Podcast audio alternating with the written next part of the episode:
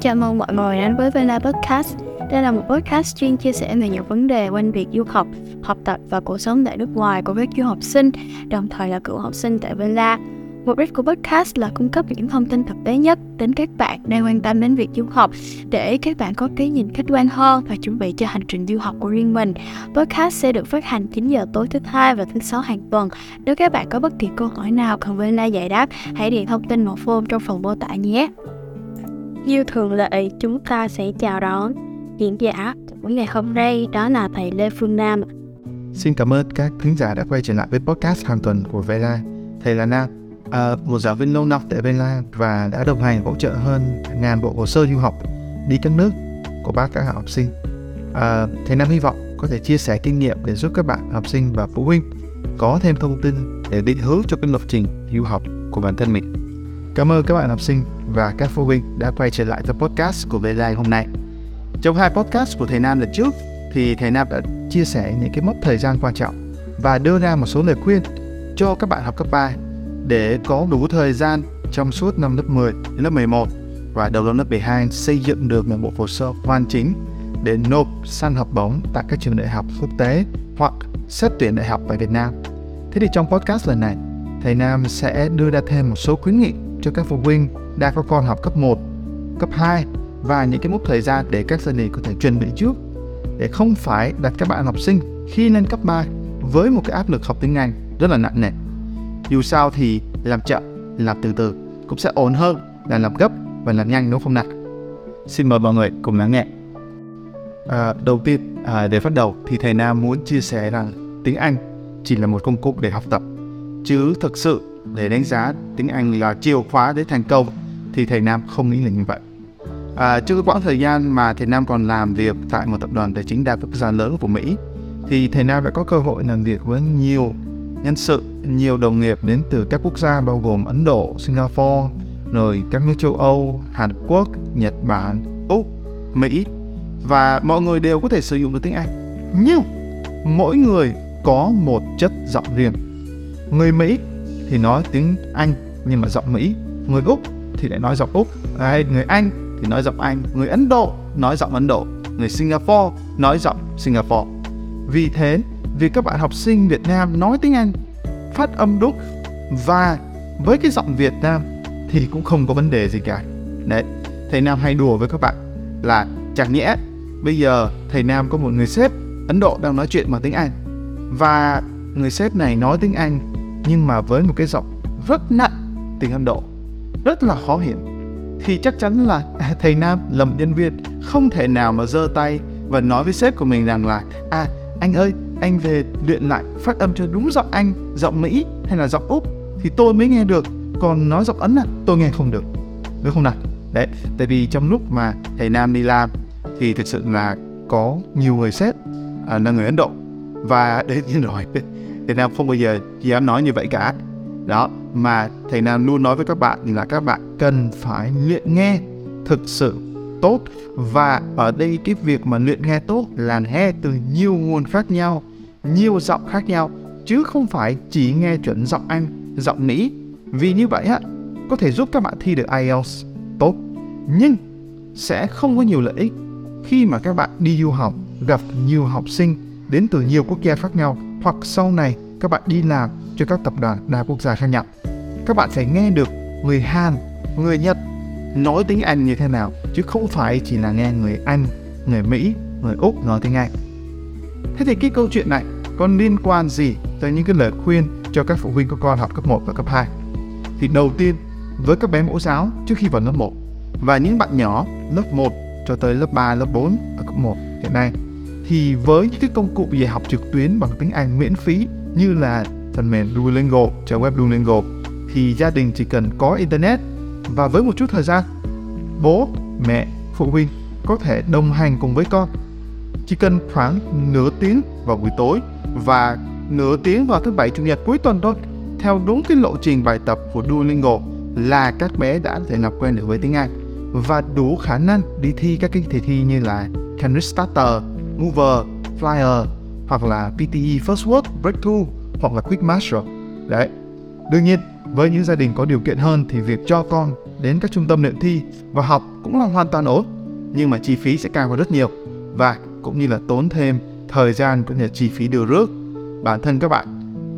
học sinh khi mà phải di chuyển nhiều cũng khá là mệt mỏi, nhất là khi mà phải kẹt xe ở các thành phố lớn như Hà Nội hay thành phố Hồ Chí Minh. À. Thế thì thầy Nam nghĩ rằng là tại sao bố mẹ không dành chút thời gian, nửa tiếng thôi buổi tối, đúng không? À, đi làm về dành một nửa tiếng với con, ngồi cùng con, đấy, vừa có thể giúp gia tăng tình cảm giữa con cái và bố mẹ, gia tăng sự kết nối, đó, và giúp cho con làm quen với tiếng Anh. Ngoài Duolingo ra, thì để tránh cái sự nhàm chán, các phụ huynh cũng có thể thử các cái bài quiz trên các cái phần mềm miễn phí như là Quizy, Kahoot để cho các bạn có thể làm. Hiện nay thì thực sự có rất nhiều, chứ không phải thực sự là quá nhiều, các cái phần mềm và các trang web miễn phí trên mạng để các phụ huynh và các học sinh có thể tận dụng mà không cần phải bỏ ra vài triệu mỗi tháng đi học tiếng Anh tại các trung tâm. Với các bạn nhỏ thì chỉ cần nghe và bắt chước cái phát âm từ các cái phần mềm này thôi thì các bạn cũng đã có một cái giọng phát âm chuẩn rồi. Giống như một cái đứa trẻ ở Huế lớn lên thì sẽ nói giọng miền Trung, đúng không nào? Một bạn nhỏ lớn lên tại Hà Nội thì sẽ nói giọng Bắc, hay là một bạn lớn lên ở thành phố Hồ Chí Minh thì sẽ nói giọng Nam thôi. Các bé ở cái độ tuổi này sẽ bắt chước được rất là nhanh. Nếu điều quan trọng ở đây là được tiếp cận một cách liên tục. Đấy. Thầy Nam nhấn mạnh ở đây là sự liên tục, sự đều đặn, nửa tiếng mỗi ngày thôi, chứ đừng dồn vào hai ba tiếng cuối tuần. Đó, hàng ngày, hàng ngày, thứ hai, thứ ba, thứ tư, thứ năm, thứ sáu, thứ bảy, chủ nhật, các bạn sẽ hấp thu dần dần. Các bạn sẽ quên, rồi các bạn sẽ hấp thu lại. Đó, chứ còn nếu mà đợi đến thứ bảy, chủ nhật rồi mới học thì các bạn sẽ khó nhớ và dễ quên hơn rất là nhiều. Đấy. Và khi mà phụ huynh thấy các bạn đã biết đọc, biết viết cơ bản, đấy, và tới được những cái bài khó khó ở cái của Duolingo chẳng hạn, thì các phụ huynh có thể in ra những cái đề thi mẫu, những cái đề thi thật có hoàn toàn miễn phí trên mạng đó, của các kỳ thi như là Cambridge Starter, Mover, Flyer hoặc là pê tê e First Word Breakthrough hoặc là Quick Match đó. Thì các kỳ thi này được tổ chức rất là đều đặn và tài liệu thì thực sự là rất nhiều, và trên mạng cũng có, các phụ huynh ra các nhà sách mua cũng có đấy. Và nếu các phụ huynh nào mà tải các tài liệu trên mạng thì chỉ cần một cái máy in thôi là đã có thể in tài liệu ra cho các bạn làm rồi. Về framework thời gian thì với các bé vào cuối lớp ba, các bạn nên thi được starter khoảng từ mười ba đến mười lăm khiên, hoặc thi first word với cái điểm merit hoặc distinction. Vào cuối lớp bốn thì các bạn thi mover mười ba mười lăm khiên, breakthrough của pê tê e, merit và pass. Và cuối cùng khi mà đến hết lớp năm thì sẽ là Cambridge Flyer cũng mười ba tới mười lăm phiên, hoặc pê tê e Quick Match với cái điểm merit hoặc distinction. Thầy Nam xin nhấn mạnh lại, trong giai đoạn đầu của cấp một, do sự tập trung của các bé không cao nên không nên học quá nhiều cùng một lúc, mà nên dàn trải ra đều đặn, thường xuyên, hàng ngày. Và thầy Nam sẽ nhắc lại lần nữa, chỉ với nửa tiếng của bố mẹ ngồi cùng con bên cạnh cái iPad, bên cạnh cái máy tính, làm Duolingo hoặc là những cái phần mềm khác thì cũng đã rất đủ để cho các bé có thể tiến bộ. Khi bước vào cấp hai, với trình độ Flyer rồi thì các bạn có thể tiếp tục với ca e tê trong năm lớp sáu và pê e tê trong năm lớp bảy. Sau đó khi lên lớp tám tới đầu lớp chín thì các bạn nên nâng cao trình độ lên Pre-ai eo và ai eo tầm năm cho tới sáu chấm, nhất là khi mà vào giữa năm lớp chín. Bởi vì vào khoảng học kỳ hai của năm lớp chín thì phần lớn các bạn học sinh học truyền công sẽ cần tập trung ôn thi chuyển cấp nên sẽ không có nhiều thời gian học tiếng Anh. Khi vào lớp mười thì phần lớn các bạn có trình độ ai eo khoảng sáu chấm đến sáu chấm năm là rất ổn để ôn nâng cao ai eo lên bảy chấm, lên bảy chấm năm và bắt đầu ôn thi ét a tê luôn. Đương nhiên, trong giai đoạn này do kiến thức tiếng Anh đã nâng cao, thành ra rằng là với các phụ huynh mà không có nhiều trình độ tiếng Anh hoặc là kiến thức khá là cơ bản thì các phụ huynh sẽ cần phải tìm giáo viên hoặc các trung tâm hỗ trợ cho các bạn.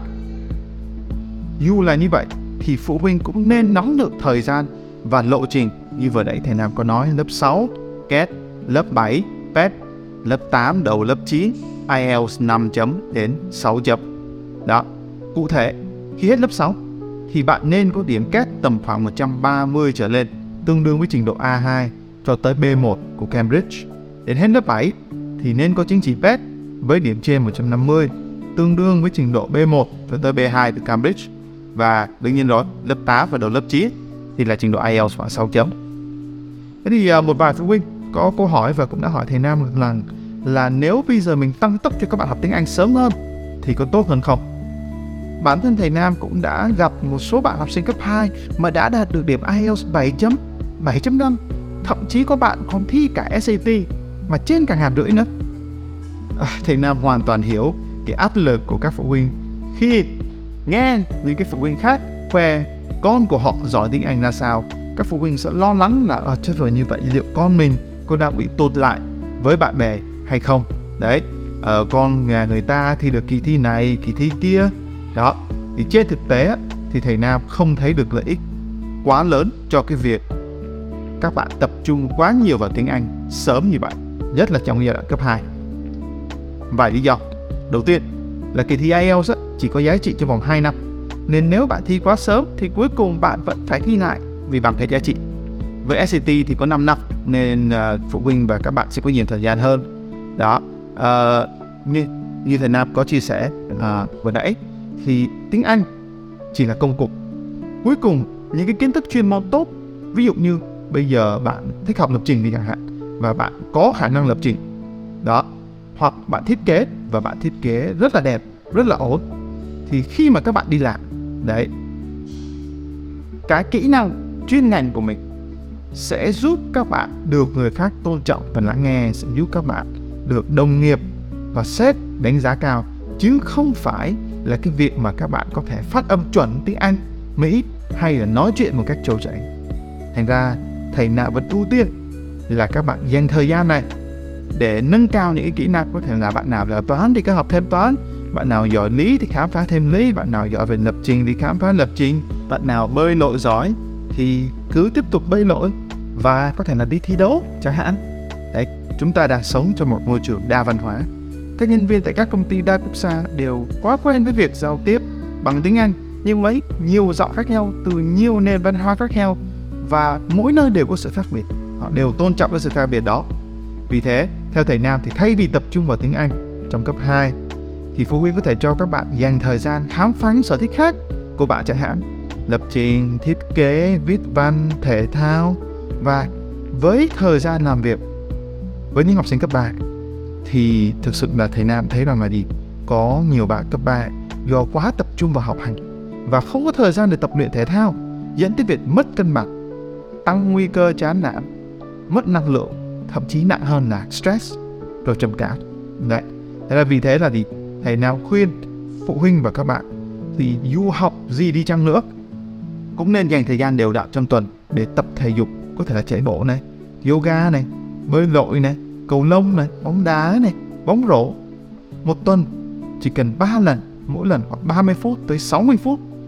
tập thể dục, chơi thể thao cũng đã tạo nên một sự khác biệt rất lớn trong tinh thần của các bạn học sinh. Và thực tế thì các phụ huynh có thể Google, đã có rất nhiều nghiên cứu về việc tập thể dục thể thao giúp tăng sự tập trung và tăng khả năng tiếp thu kiến thức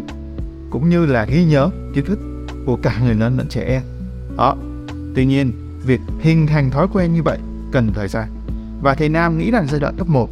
cấp hai, khi áp lực học hành chưa quá lớn như là cấp ba, thì đây là lúc rất tốt để phụ huynh của các bạn cùng nhau xây dựng những thói quen hữu ích để giúp các bạn cân bằng giữa việc học tập và giữ gìn sức khỏe. Khi bước vào cấp ba, các bạn sẽ rất bận rộn và những cái thói quen này sẽ theo các bạn. Chứ nếu như từ cấp một và cấp hai các bạn đã không thường xuyên vận động, mà lên cấp ba phụ huynh yêu cầu các bạn học sinh phải vận động nhiều hơn, thì cái cớ mà các bạn hay nói là oh, con bận lắm, con nhiều bài lắm bố mẹ, con không làm đâu. Đấy, à, thầy Nam hay ví von việc học và công việc sau này của các bạn là cuộc đua marathon nhiều năm trời, đòi hỏi sự bền bỉ, sự kiên trì của từng cá nhân. Cuộc đời không phải là một kỳ thi chạy một trăm mét tính giờ. Các bạn và các phụ huynh vì thế hãy chuẩn bị tinh thần cho một cuộc chạy marathon trong cả việc học và cả sự nghiệp, công việc sau này của các bạn. Việc hình thành những thói quen tốt cân bằng giữa việc học tiếng Anh, học trên trường cũng như là luyện tập sức khỏe, thể dục, thể thao sẽ giúp cho các bạn tiếp thu tốt, học tốt trong mọi điều kiện cũng như là mọi nơi. Theo thầy Nga, hãy tóm lại là thời gian cấp một và cấp hai là lúc xây dựng những thói quen tốt như ôn bài ngay tại lớp thay vì phải chờ về nhà, làm bài tập nhanh chứ không để ngày mai, không để lâu, ngủ đủ tám tiếng và đều đặn, tức là thi đi ngủ lúc mười giờ, lúc mười một giờ hàng đêm chẳng hạn, thay vì hôm nay ngủ lúc mười giờ, ngày mai ngủ lúc mười hai giờ đó, và vận động đều đặn thường xuyên, ổn định, không cần quá nhiều đấy. Và có một điểm thầy Nam lưu ý đó là các bạn học sinh khi mà vận động thể thao thì làm ơn làm ơn làm ơn tránh xa máy tính, điện thoại của mình ra, hãy tập trung một trăm phần trăm vào việc vận động đó, và điều này sẽ giúp cho các bạn cân bằng, giảm stress cho các bạn và giúp các bạn tiếp thu tốt hơn rất nhiều đó. Và với phụ huynh, khi mà đã xây dựng những cái thói quen này cho con từ học cấp một và cấp hai thì khi mà lên cấp ba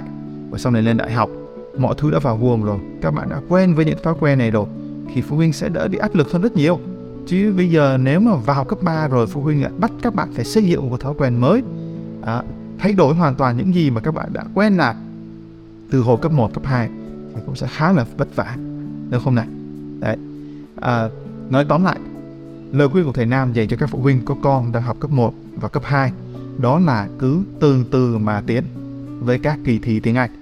Mỗi năm sẽ là một cột mốc rõ ràng, bao gồm lớp ba Starter, lớp bốn Mover, lớp năm Flyer, lớp sáu ca e tê, lớp bảy pê e tê, lớp tám và đầu lớp chín ai eo sáu chấm không. Và rồi khi mà các bạn bước vào lớp mười thì sẽ là lộ trình săn học bổng và thầy Nam đã chia sẻ trong những cái podcast trước. Cứ từ từ tiến bộ. Thời gian còn lại các bạn hãy tập trung vào việc học trên lớp, phát triển những kiến thức chuyên ngành, chuyên môn mà mình thích,